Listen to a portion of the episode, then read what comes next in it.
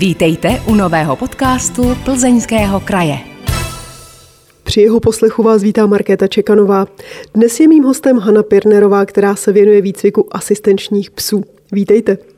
Dobrý den. Kolik psů máte u vás v pomocných tlapkách aktuálně ve výcviku? Aktuálně je tam osm psích studentů a já se dovolím vrátit trošku tomu úvodu. Já se nevěnuju výcviku psů, ale vedu organizaci a jsem jedna ze tří zakladatelů pomocných tlapek. Neříkejte mi, že jste nikdy netrénovala žádného psa. Eh, psa ano, ale ne asistenčního. Věnuju se maximálně předvýchově štěňat, protože to je moje parketa, protože zároveň jsem i chovatel labradorů, takže za těch 34 let už jsem jich vychovala jak pro sebe, tak pro tlapky desítky, ale co se týče výcviku, to nechávám opravdu našim špičkovým cvičitelům. Možná posluchači zaregistrují eh, pod naším podcastem takový pravidelný zvuk, jako kdyby tady jel nějaký stroj. Není to stroj. Vy jste sebou přivedla jednoho z vašich psů, pojďme ho představit. Eh, je to kopy, je to pejsek ve výcviku, který je opravdu na začátku, takže zjišťujeme, co jí baví, co jí nebaví a hlavně k čemu bude ten ideální asistenční pes. Co se ukazuje? Že je hrozně šikovná, ale také celkem taková jako já slušně to nedokážu nazvat, ale je opravdu liška počitá. Takže zkouší trošku naši nervovou soustavu, jestli by něco nemohla udělat trošku jinak a občas nás potrápí svým temperamentem. Když jsme přicházeli sem do prostor, kde natáčíme, tak jsme potkávali různé zaměstnance a další lidi a všichni chtěli si pejska pohladit a vy jste říkala, ano, proto jsem ji vzala sebou, takže ona je speciální hladicí odrůda? Uh, Výjimečně se nechává pohladit, ale samozřejmě jsme rádi, když ta veřejnost respektuje to, že jak naši psí studenti, tak ty psy u klientů se nehladí, ale také se na ně nemlaská. Protože za ty 22 let už lidi se naučili, my si tě smíme pohladit, ale všichni na ně mlaskají a přimlouvají se jim. A samozřejmě toho mladého psa to vyhodí z koncentrace a e, vlastně on tam je pro toho klienta. Takže měli bychom respektovat to, že mluvíme s klientem, e, a toho psa necháme uklidnit a když sedí způsobně u toho klienta nebo i u toho vychovatele nebo cvičitele, který je někde v terénu a požádám, tak většinou dovolí samozřejmě pohladit.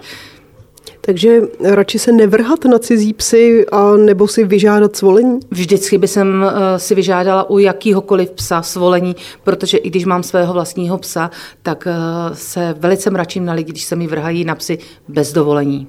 Když se vrátím k těm psům, které máte u vás momentálně ve škole, můžu říkat, že jsou ano, na škole? Je to střední škola. Střední škola? A pak vysoká.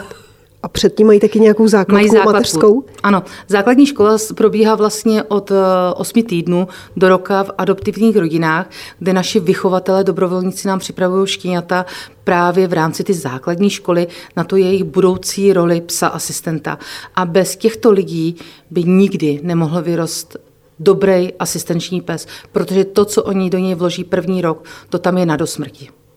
Musí být ty rodiny nějak speciálně prověřené, nebo jenom se stačí přihlásit, že mají zájem? Samozřejmě první je přihlásit se, že mají zájem, pak je pozveme k nám na takzvaný sled a na, našich mladěchů, kde si koordinátorky výchovy a trenéři s do, rodinou promluví, eh, vysvětlí jim, co je čeká a nemine. Samozřejmě eh, je to velká zodpovědnost, protože ten pes není váš. Vy odpovídáte nám za to, že toho psa vedete podle našich představ a ten pes má toho spoustu, co nesmí.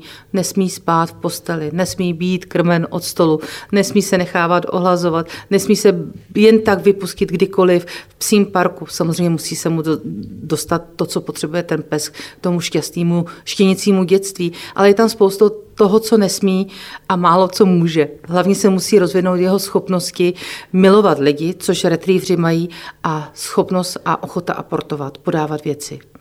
Takže tam ten člověk dostane nějaký, řekněme, manuál nebo učebnici pro toho psa, co za ten rok ho má naučit, jak ho má vycvičit, musí s ním pravidelně třeba chodit na cvičák, skládat nějaké zkoušky a podobně? Na cvičák nechodí, my si vedeme ty lidi a učíme je, jak to dělat a děláme pravidelně setkání. Tím, že máme lidi třeba až v Ostravě nebo v Brně, tak eh, ne, nelze pracovat s těma vychovatelama třeba každý týden, ale ty setkání jsou řádově co dva měsíce. A samozřejmě, pokud by lidé z Plzně a okolí měli chuť se přidat, budou vítáni, protože to je naším snem mít vychovatele především tady, aby jsme s nimi mohli pracovat intenzivně. Takže pokud někdo má chuť, ať se přihlásí. Jak proběhne to, kdy je tomu člověku, té rodině přidělen pes? Vybere si rodina psa nebo ten pes tu rodinu?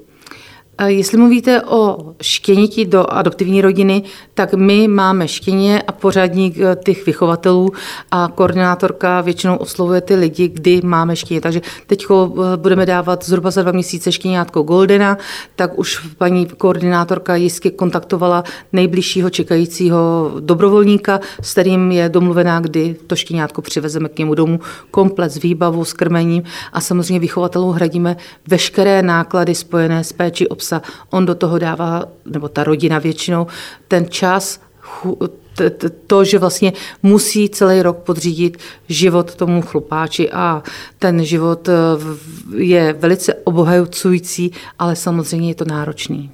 Já si myslím, že to musí být i emocionálně asi docela náročné, protože je to takové, jakože na rok adoptujete dítě a pak ho posíláte dál. Jak se tam může nebo nemůže vytvořit vztah? Smí, nesmí?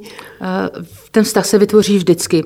I když to třeba já dělám několik let, eh, když to štěně mám pro tlapky, tak vždycky si to musí v té hlavě nastavit, že to štěně odejde a že to dělám pro někoho. A tím, že my pracujeme velice intenzivně s tou rodinou, vychovat, která vychovává to štěně a ten vychovatel vždy ví a setká se s tím psem v rámci slavnostní promoce psů a ví, v které rodině ten pejsek je. A pokud klient i ten vychovatel mají zájem, tak zůstávají v kontaktu a určitě se mu nestane to, co mi se stalo před x lety, když jsem začínala vychovala jsem prvního psa pro středisko výcviku vodících psů, že ten pes byl vyřazen z výcviku a v životě jsem se nedozvěděla důvod a ani kde ten pes se skončil. Takže naši vychovatelé tu zpětnou vazbu mají a není nic hezčího, když potom vidíte toho vaše, to vaše dítě, jak pomáhá a jak ten klient je šťastný. Takže to je ten první rok života, kdy se ten pes tedy naučí být dobře vychovaným psem, to je ta základní škola, jak jsme říkali. Ano. Jak potom vypadá ta střední? Ta střední probíhá potom smutnění toho adoptivního rodiče, kdy mu ho odebereme. Pokud chce pokračovat, tak dostane nové štěňátko, takže ta eh, je rovnou vržený do nové práce. Ten pejsek potom se vrátí do střediska, projde povahovými a zdravotními testy a První tři měsíce se všichni psí studenti eh, vlastně rozcvičují stejně. Tomu říkáme takový ten gimpel nebo střední škola. Zjišťuje se, co ten pes má rád, co ho baví, k čemu má schopnosti. Eh, když máte psa třeba který, s kterým jdete nakoupit a je vysloveně znuděný a takový jako otrávený, tak víte, že bude muset mít trošku jinou roli než nějakou mladou holku, která pořád bude šmejít někde po obchodě. Samozřejmě pokud máte psa, který úplně nerad aportuje kovové předměty, nebo já nevím, nemá rád takový ten ruch města a e, rád polohuje. Někdo řekne, že se válí, ale to polohování je opravdu velice náročný, náročná práce. Rád aportuje míčky, tak je ideální třeba na polohování pro tělesně tělesně handicapované dítě, tak ty psy se rozcvičí a zhruba za tři měsíce máme kulatý stůl a tam vlastně ten cvičitel řekne, tento pes je vhodný k tomu a tomu. Koukneme se do vlastně seznamu našich čekajících klientů, kteří už prošli povahovým eh, vyšetřením a pohovorem s naším fyzioterapeutem, psychologem a cvičiteli a víme, jakýho máme klienta před sebou a jakýho psího studenta. A spárujeme psa s člověkem. Pozveme klienta do našeho výcvikového střediska, máme krásný bezbariérový byt ve Starém Plzenci, tam proběhne třídenní setkání pod vedením trenérů. A pokud to setkání proběhne v pořádku a ten klient eh, řekne, jo, ten pes je super, reaguje na mě, cvičitel vidí, že ty cviky, které jsou rozcvičené, fungují, tak se řekne, ano, tento pes jde pro pana Vomáčku. A od té doby přichází pes na tu vysokou školu a pes se přesně na míru cvičí podle objednávky a potřeb toho klienta. Stává se, že vy vytipujete který pes pro kterého klienta a pak v tomhle třídenním nebo víkendovém setkání si nesednou? Eh, stalo se nám to jednou v životě, na, v našich začátcích a ono si tam sedli, ale udělalo se tam pár chyb, kdy klient přesto, že jsme ho upozornili, že to není úplně to pravé, tak trval na tom, že ten pes to bude. A e, až potom vlastně při tom soužití po roce opravdu to nešlo, takže ten pes se vrátil zpět. Ale musím říct, že bylo to jednou za těch 22 let a myslím si, že máme velice šťastnou ruku. Jak dlouho tedy trvá celý ten výcvik jednoho psa? Dva roky. Asi každý člověk zná slepecké psy, to už každý z nás někdy někde viděl na ulici, potkal nevidomého se psem, ale vycvičíte psy i pro spoustu jiných handicapů. Kde všude dokážou vaše pomocné tlapky pomáhat? My jsme především specialisti na asistenční psy. Výcvik vodících psů je jako doplňková činnost a byli jsme první organizace v České republice, která vůbec komplexně se začala zabývat výcvikem asistenčních psů. My máme takzvané dvě větve. Jedno jsou asistenční psy, jsou to psy, který pomáhají lidem, eh, většinou upoutaný částečně nebo zcela na invalidní vozích, ale můžou to být třeba i klienti, kteří používají zatím jenom hůlku a jsou to pacienti eh, postižení roztroušenou sklerózou, kteří ještě jsou v začátku nemoci a dá se říct, že jim v uvozovkách nic není, ale bohužel ta nemoc má určitý postup a je úplně ideální, když ten klient to toho psa získá ještě v této fázi, protože se naučí s ním sem pracovat a hlavně mu věřit. Uh, Asistenčního psa musí mít klient, který sám ho dokáže ovládat, povelovat a zvládat a můžou chodit jako tým sami po ulici. Pak máme šikovné společníky a to jsou psy, kteří pomáhají lidem, kteří nejsou schopni sami toho psa ovládat. Většinou jsou to děti, které jsou um, postižené různými kombinovanými vadama uh, v kočárku, na vozíčku a musí o ně pečovat dospělá osoba, většinou maminka, a té mamince ještě ten pejsek pomáhá. To znamená, primárně je proto děťátko, kde ten pes samozřejmě dělá kanistrapy a mamince pomáhá v péči třeba tím stylem, že maminka cvičí Vojtovou techniku na eh, rehabilitačním stole, zazvoní někdo u dveří. Nemůže to dítě nechat na stole, vyšle psa, pes otevře, zapomene si mobil, takže přinese mobil. Zapomene si plenku, tak pes přinese čistou plenku, maminka přebalí, ale i tu špinavou plenku dokáže odnést eh, do koše. Víme dobře, teď nám zdražují energie, musíme všude v zimě zavírat dveře, aby nám neutíkalo teplo. Jdeme dekoupat, dítě má plné ruce děťátka, které přenáší do koupelny, pes otevře, zavře dveře. Takže ten pes, někdo řekne, proč zdravé mamince slouží, ale mamince dopomáhá, protože ty maminky při péči o, této, o tyhle děti eh, je to velice náročná řehole, řeknu, tak ten pes jim aspoň trošku pomůže v té péči. Jak je třeba náročné vycvičit psa, aby uměl otvírat a zavírat dveře? Eh, náročné to je v tom, že to chce čas. Některýmu psovi ten úkon sepne během jednoho, dvou dnů a je to v pořádku. A pak máte psa, kterého tento cvik učíte klidně dva měsíce. A pak třeba zjistíte, že některý pes ty dveře opravdu otvírá s velkou nelíbostí, ale je to právě proto, že třeba vychovatel ve, ve, vých, ve výchově nechtěně psovi přivřel dveře, eh, packy do dveří a zapomněl nám to napsat do zprávy a ten pes třeba k tím dveřím kvůli to tomu nechce jít. Takže je tam velice důležitá, když se vrátíme k té výchově, ta spolupráce s tím vychovatelem, aby pokud je nějaký problém, aby nás o něm čestně informoval, aby my jsme se potom mohli zaměřit na odbourávání třeba toho strachu od dveří. Jo, takže je tam opravdu potřeba ta spolupráce a třeba e, i mají naši vychovatele zakázáno učit cokoliv toho psa navíc, protože někdy se stávalo, že se nám přihlásili zkušený kinologové a ty nám chtěli dokázat, jaký jsou špičkoví cvičitelé a sami bez našeho dovolení a vědomí začali psa učit speciálním úkonům. Ty úkony naučí zkušený kinolog, když ví jak. Ale problém je to, že ty cviky vy musíte cvičit pro toho konkrétního člověka a každý to potřebuje jinak. Protože pokud máte eh, kluka po autonehodě, ochrnutýho od pasu dolu, dolu a ruce má zdravé, je vám úplně jedno, kam vám ten pes podá předmět. On se natáhne a vezme si ten předmět. Ale pokud máte člověka, který je ochrnutý na polovinu těla a funguje mu třeba jenom levá ruka, vy ho naučíte podávat jakkoliv, tak ten pes musí pochopit, že podává jenom do ty zdraví pravé ruky a už to má specifický pravidla. Stejně tak, když ten člověk je kvadruplegik, ty ruce horní jsou opravdu skroucený, pes musí třeba skočit na klienta, dlouho to držet, počkat, než si to ten, pes, eh, ten klient převezme, anebo to musí pokládat do klína. A to je opravdu role až toho cvičitele, když má konkrétního klienta před sebou a cvičí se to na, na dle ty objednávky přesně těch, podle těch potřeb.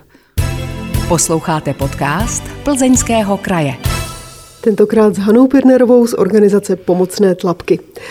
V ohlasech na vaši práci, které máte na webu, jsem našla i reakci jedné paní, která se zúčastnila víkendového výcvikového kurzu se svým psem a píše tu.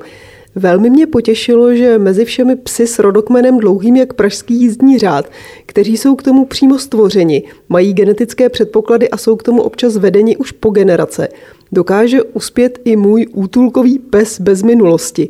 Na myšlenku práce kanisterapeuta mě přivedla právě ona svou skvělou povahou, klidnou, vlídnou, mírnou a laskavou.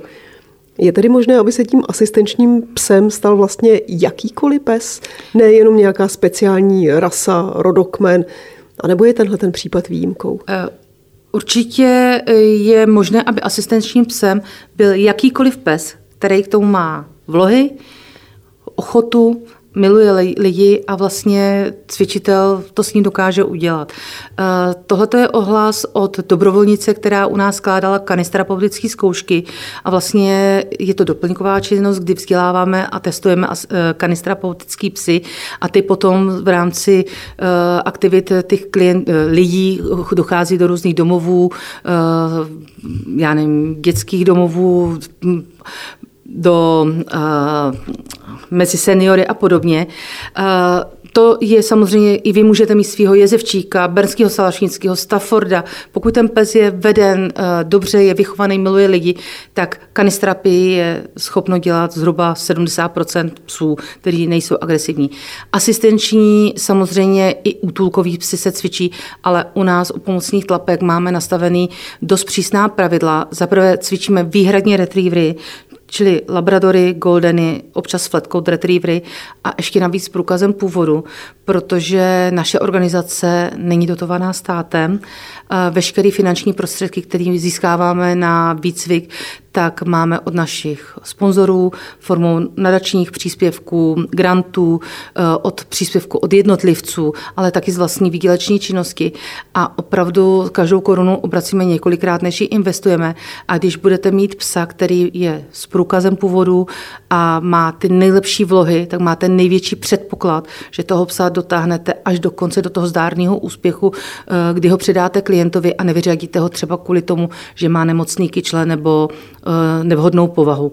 Ale samozřejmě jsou zde organizace, které dělají i tuhle úžasnou činnost s jinými plemeny, protože ne každý třeba touží po Labradorovi nebo Goldenovi, někdo třeba chce vycvičit border collie, jezevčíka, nebo třeba i Rottweilera, ale to my neděláme. Takže se dá vycvičit jakákoliv rasa psa, nebo je nějaká rasa, která je pro ať už kanisterapii nebo asistenčního psa naprosto nevhodná? Já bych to neřekla, že je nevhodná. Eh, spíš eh, některé plemena jsou eh, vhodnější, protože když budu mít 10 labradorů, tak spíš 8 bude vhodných a 2 nebudou vhodný, ale pokud budu mít smečku Rottweilerů, tak z těch 50 vyberu jednoho. Eh, takže nebudu říkat, že není vhodná, ale je spíš má lepší předpoklad. Představme si situaci, kdy třeba člověk má autonehodu, bude potřebovat asistenčního psa, ale přitom má už doma nějakého psa, protože ho prostě předtím už dva, tři, čtyři, možná pět let měl. Vycvičíte mu nového, a nebo budete cvičit toho jeho? Pokud je to, tak my, my necvičíme psy z majetku klientů. Je to hlavní důvod je to, že pes, který eh, je v rodině, tak má určitý zlozvyky a návyky, které si přináší třeba jako roční z té eh, rodiny a u nás to potom třeba pod vedením zkušených cvičitelů nedělá. Třeba krade jídlo ze stolu. Ale v momentě, kdy my ho vrátíme do toho prostředí, tak se ty problémy potom můžou vrátit. Eh, pokud klient má svého psa, 4-5 letýho a chce asistenčního psa, samozřejmě není problém a rádi mu vycvičíme nového asistenčního psa. Ten stávající zůstává samozřejmě v rodině, u nás to není problém. Jsou organizace, které třeba, když klient má svého psa a chce asistenčního psa, tak nutí rodinu, aby toho psa dali pryč ty psy jsou schopní mezi sebou fungovat. Ten je jako třeba hlídací na dvorku a ten asistenční je samozřejmě pro toho klienta. Běžně bývá, že rodina má psa, nějakého mazlíka pro děti, je tam víc dětí a je tam jedno postižené, takže samozřejmě ten rodinný pes zůstává rodinným psem a ten asistenční se klíčuje přesně na to postižené dítě. Co když je v rodině kočka? Nevadí, my máme samozřejmě všichni kočky, eh, nám třeba teď umřel náš starý mazák, 18-letý kocour, tak jsme rychle kvůli tomu, aby si naši asistenční psy zvykli na kočku, tak jsme si pořídili kotě a už se zžívají, takže není to problém. Samozřejmě psi musí být zvykli na eh, reakci na králíky, na slepice, vždycky zjišťujeme, eh, v jakém prostředí klient žije. Máme třeba klienta, který, kde mají koně, mají tam husy, takže samozřejmě cvičitelé mají poznamenáno, ráno a musí schánit, kde jsou koně, kde jsou husy. Co když eh, naopak je tam problém, že v té rodině, ať už přímo ten člověk, pro kterého má být pes vycvičen, anebo jiný eh, příslušník té rodiny, má alergii na psy nebo fobii ze psů? Uh, pokud je tam alergie, tak je to kontraindikace a samozřejmě ta rodina toho psa nemůže mít protože pak by to mohl být důvod, kdy nám ho vrátí. Takže klienti i předtím, než vůbec se rozhodne, že vlastně můžou mít asistenčního psa, musí dokládat, že není někdo alergický, protože bohužel se nám stalo, že jsme předali psa. Eh, rodina nám potom psa vracela z důvodu, že tatínek má alergii, ale pravděpodobně to tam bylo trošku jinak, ale proto už si chráníme na, na, na, náš zadek, aby jsme toho psa nebrali zpět, protože stojí to spoustu peněz a hlavně ještě víc peněz stojí, stojí potom přesvědčování toho psa.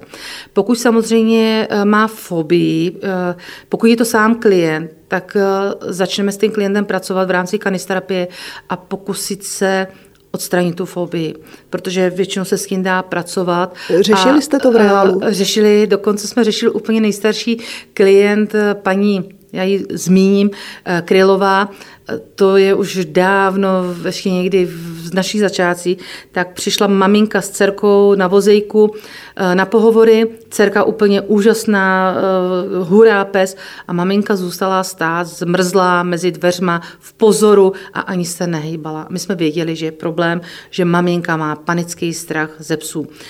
Po pohovoru s ní jsme zjistili, že ona pro tu dcerku udělala první, poslední, takže ona opravdu kvůli dceři po malých krůčkách vlastně přistupovala k tomu, psovi. Větší práce byla s maminkou než s dcerkou a rodina už teď má druhého asistenčního psa, Smějeme se tomu, protože říkala, že vždycky se bála černých psů. Už mají druhého velkého černého labradora, ale pořád říká, že když na ulici vidí jinýho psa, tak má velký respekt, ne, nehladí psy, ale toho svého asistiáka se nebojí a věří mu. Kontrolujete vy ještě třeba po čase, jak se Pejskovi daří u klienta, jestli jsou všechny strany spokojené? Ehm, my to máme ošetření, myslím si, že velice dobře, protože, jak jsem říkala, jak jsme financovaní opravdu jenom z těch darů, tak eh, se cítíme velice zodpovědní eh, našim dárcům eh, za to, aby ty peníze nebyly vyhozeny, aby byly opravdu vloženy do toho psa, který pracuje. Není jde puštěný na zahradě jako boudák. Naši klienti toho psa nedostávají jako dar. Oni ho mají vypůjčenýho v rámci bezplatné výpůjčky na dobu aktivní služby. To znamená, že my jako organizace máme právo kdykoliv si toho psa zkontrolovat, v jakém stavu je, jak pracuje, jestli je zdravý. Klient dostává průkaz asistenčního psa, já říkám tomu jako řidičák na asistiáka na rok a půl.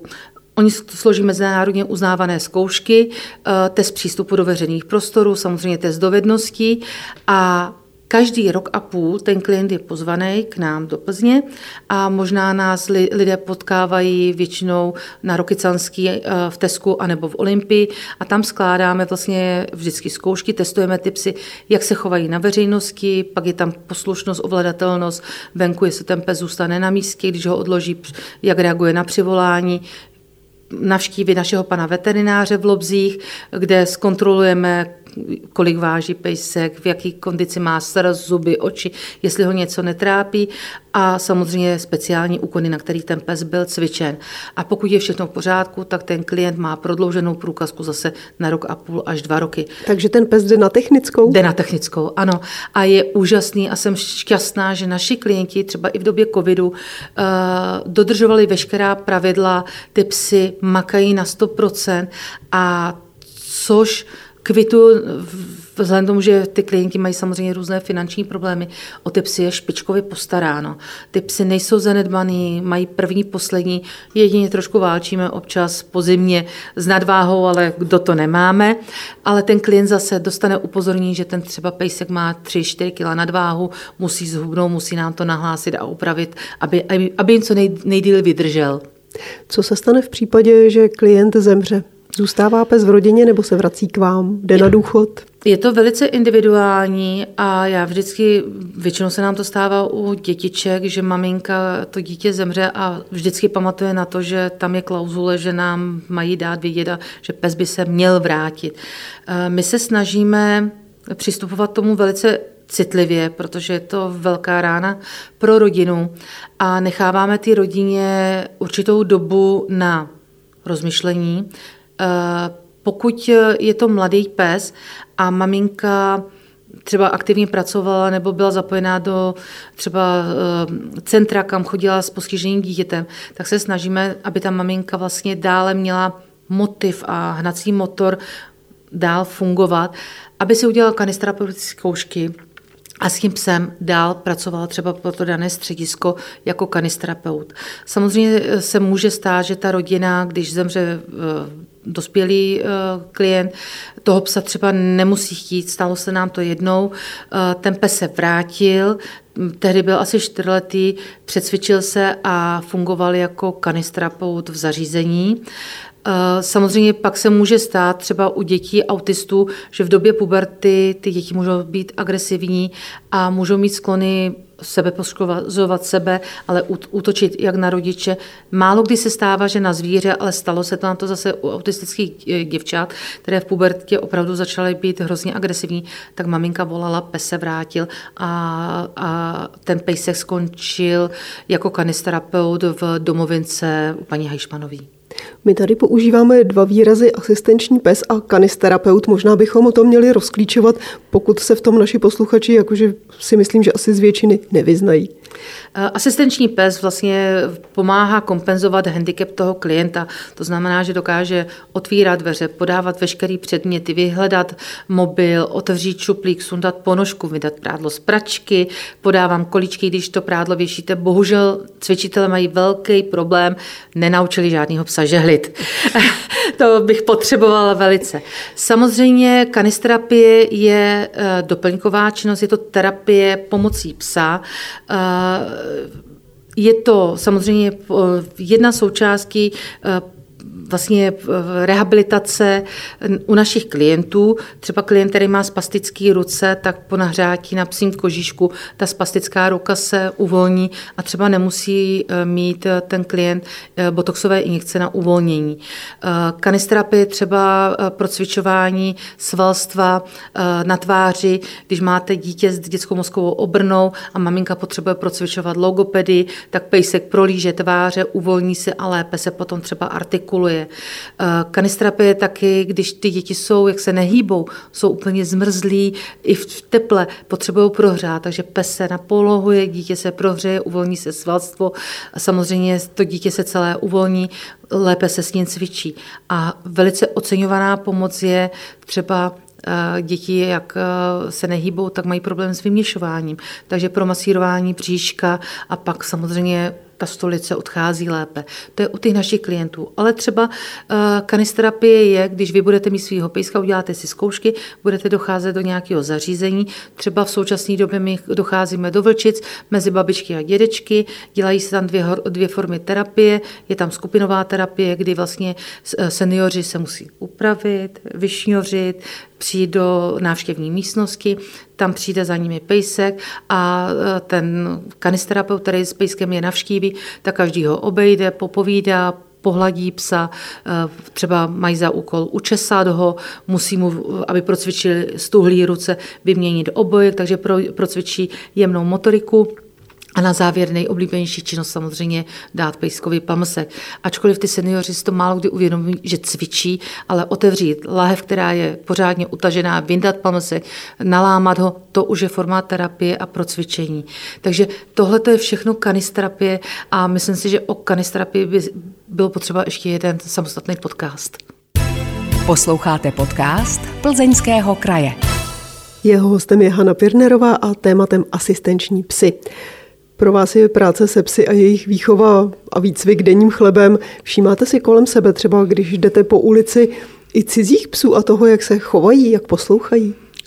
Já se přiznám, že jsem s tím známá, že velice sleduju, jak se lidi vlastně se svými psy na veřejnosti chovají.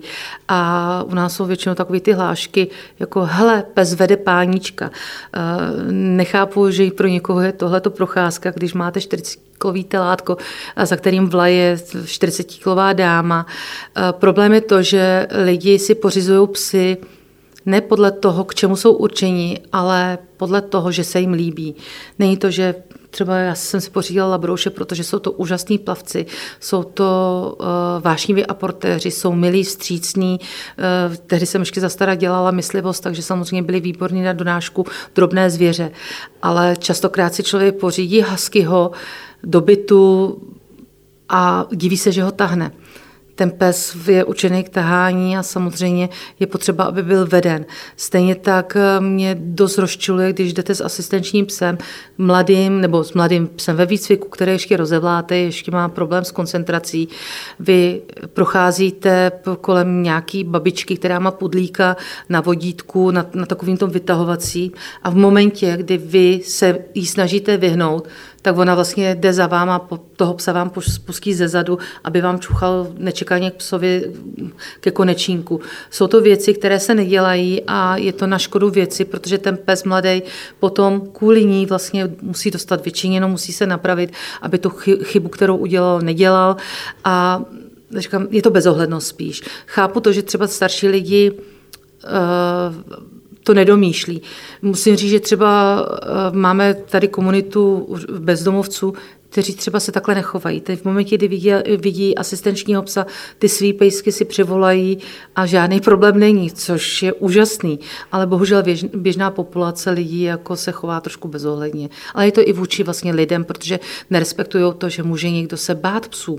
Ne každý člověk je nadšený z toho, že můj pes se k němu valí a chce ho olizovat nebo na něj skákat. Kde, kde tedy dělají lidé nejčastěji chyby ve výchově svých psů? Psa považují za člověka, poličkují.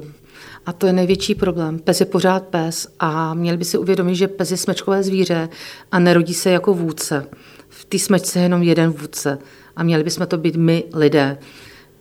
Takže by člověk měl možná absolvovat něco, jako je autoškola na auto, tak eh, nějakou autoškolu na to, aby dokázal mít psa a starat se o něj adekvátně. Aby především ho dokázal ovládat, aby s ním dokázal komunikovat a aby ten pes vlastně byl přínosem a nepřítěží. A je pravda to, že my se věnujeme, naši cvičitelé jako ve společnosti eh, i soukromně dávají lekce lidem, kteří je osloví a každý chce, aby jsme vlastně si vzali psa a vycvičili ho. A diví se, když jim řekneme, přijďte, my vás naučíme, jak to dělat. My vychováváme ty lidi, protože ten člověk, pokud nebude dodržovat ty pravidla a nebude toho psa vést, tak to nebude fungovat.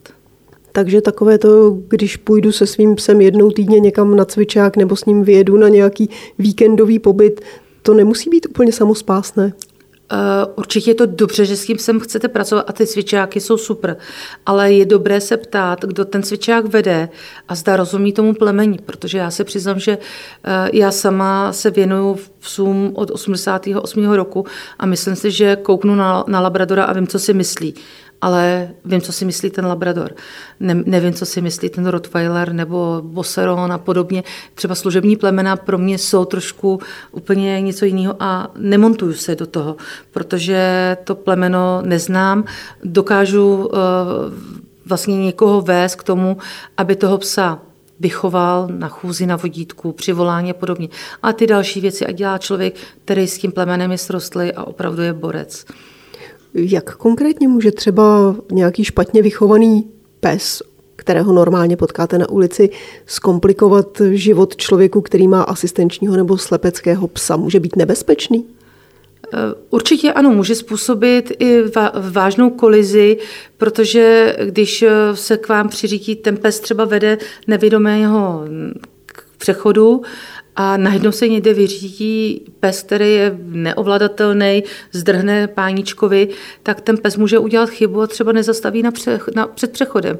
A klient vlítne pod silnici, pod auto a už je problém. Jo? Nebo stačí, když eh, se vám přiřídí pes a jste na mechanickém vozíku a ten pes začne útočit na vašeho psa.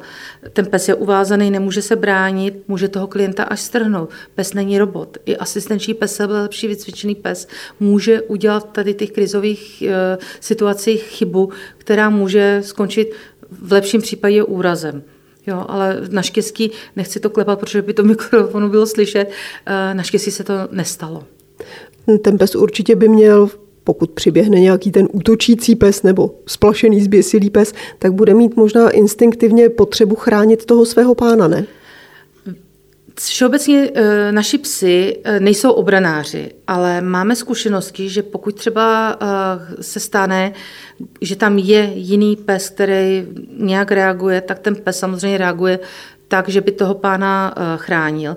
Ale zajímavý poznatek je, že třeba jsme měli úplně fakt salámistického úžasného labrouše, který nám hlásil klient, že v určitých momentech začal vrčet. Ale jenom vrčet temně, jako že, že si hlídal. A když jsme potom zjišťovali, v jakých situacích je to, tak to bylo zásadně, když kdokoliv přistupoval k tomu klientovi ze zadu. Ze zadu od vozejku, kde vlastně ten klient ani neměl hybnost, aby se otočil a kouknul. Ten pes upozorňoval na to, pozor, jsem tady já, ten páníček nemůže, ale já ho tady šéfuju a kdyby si náhodou něco, tak ale naštěstí ty labroši nekoušou, ale ten aspekt psího jako vrčení, že jako jsem tady, pozor, tak to udělá.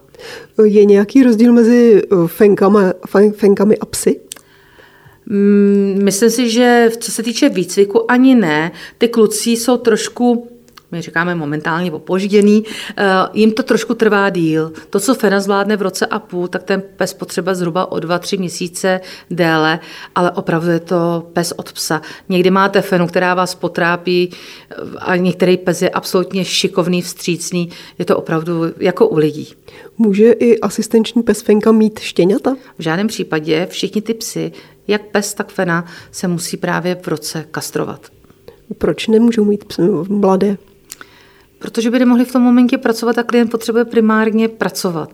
Když si vezmete, že fenka, která potom má štěňátka, tak eh, když se nakryje, tak dva měsíce nosí, takže už nemůže dělat takovou tu fyzicky náročnou práci a pak dva měsíce se stará o štěňata, takže čtyři měsíce klient bez toho psa nemůže být, ale primárně jako i když fena hára, tak samozřejmě ta fena je roztěkaná, vábí eh, psy a je dáno, že pracující psy jsou kastrovaný. Mohl by se, jak se to někdy objevuje ve filmech, pes tím pomocníkem, tím asistentem stát sám od sebe, když by třeba měl jeho páníček nějaký úraz, tak je ten pes schopen pochopit, aha, on se nemůže hýbat a teď potřebuje přinést láhev s pitím, natáhnout ponožky, otevřít dveře, nebo to už je jako moc ta filmařská fantazie a fikce? Sám od sebe, že by ten pes jako bez nějakého povelu a podobně.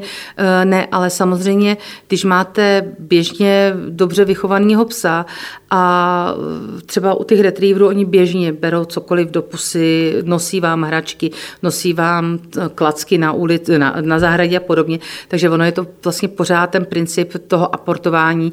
Eh, běžně lidi volají, že oni mají svého psa a že ho si ho sami naučili určité cviky a potřebují v uvozovkách jenom zlegalizovat aby měli tu košilku. Eh, ono to není jenom o tom aportování, o těch eh, speciálních cvicích, ale je to o tom cel, celkovým procesu přípravy asistenčního psa, kde vlastně my garantujeme jako organizace, že ten pes prošel řádným výcvikem, je eh, opravdu certifikovaný asistenční pes.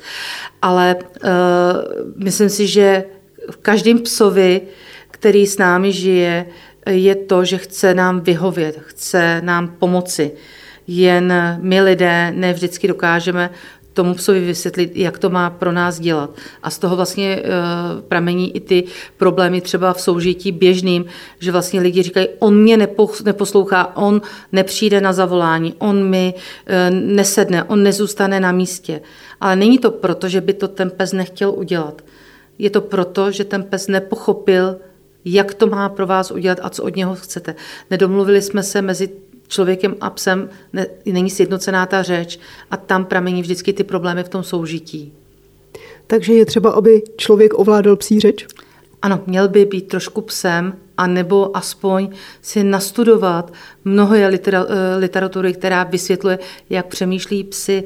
Eh, mnoho lidí dělá základní chyby, jako trestá psa 10 minut po tom, co udělal chybu.